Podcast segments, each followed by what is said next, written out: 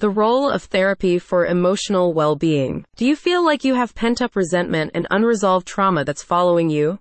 No wonder, after living a long life, you've experienced it all, good and bad, but when ghosts of the past keep haunting you, or you feel like you're a failure, it might be time to deal with these feelings in therapy.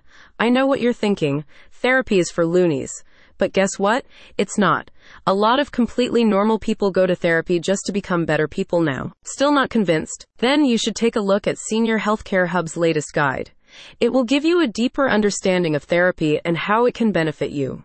The healthcare professionals and researchers at Senior Healthcare Hub hope that it will encourage you to live a happier and more meaningful life. Why therapy is so important for older adults. Ever heard of Maslow's hierarchy of needs?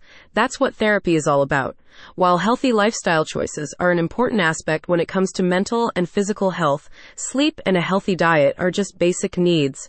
To reach a higher level of fulfillment, you may need to explore your history and mindset as well as identify stress factors in your life. Talking about mental health can be challenging, no matter how old you are but especially older generations may find it hard to open up and ventilate the things that trouble them. According to an article by Good Therapy, 66% of people born between 1946 and 1964 have mental health issues, but 27% don't tell anyone about their symptoms, and 22% don't even take them seriously.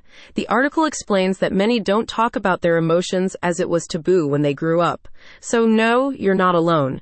And yes, it's fine to talk about what's weighing you down despite what everyone said back then. Different therapies and benefits of counseling. Senior Healthcare Hub's guide explains how childhood and past life traumas can affect a person's ability to communicate and the way they see themselves in relation to others. The expert also details how therapies like CBT, cognitive behavioral therapy, DBT, dialectical behavior therapy, and EMDR, eye movement desensitization and reprocessing, can help you process past experiences and equip you with tools to overcome the effects. The guide also details how therapy can give you time for self reflection as well as help you develop healthy coping mechanisms to deal with stress. As an online resource for age related diseases and conditions, Senior Healthcare Hub wants to highlight the important role it has in the mental and emotional well being of older adults. Go to the link in the description to learn more.